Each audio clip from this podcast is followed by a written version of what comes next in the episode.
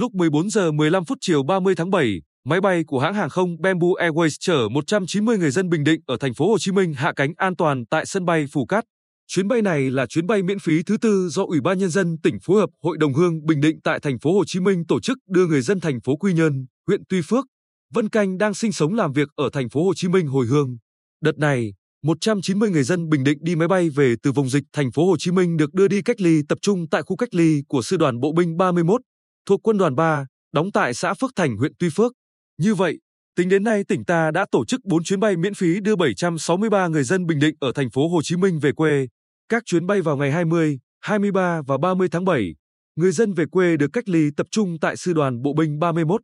Riêng chuyến bay vào ngày 27 tháng 7, bà con về quê được cách ly tập trung tại Trung tâm huấn luyện và bồi dưỡng kiến thức quốc phòng an ninh thuộc Trung đoàn Bộ binh 739, đóng tại xã Cát Tân huyện Phù Cát và Đại đội 19 Biên phòng Bình Định thuộc Bộ Chỉ huy Bộ đội Biên phòng tỉnh, đóng tại xã Cát Lâm huyện Phù Cát.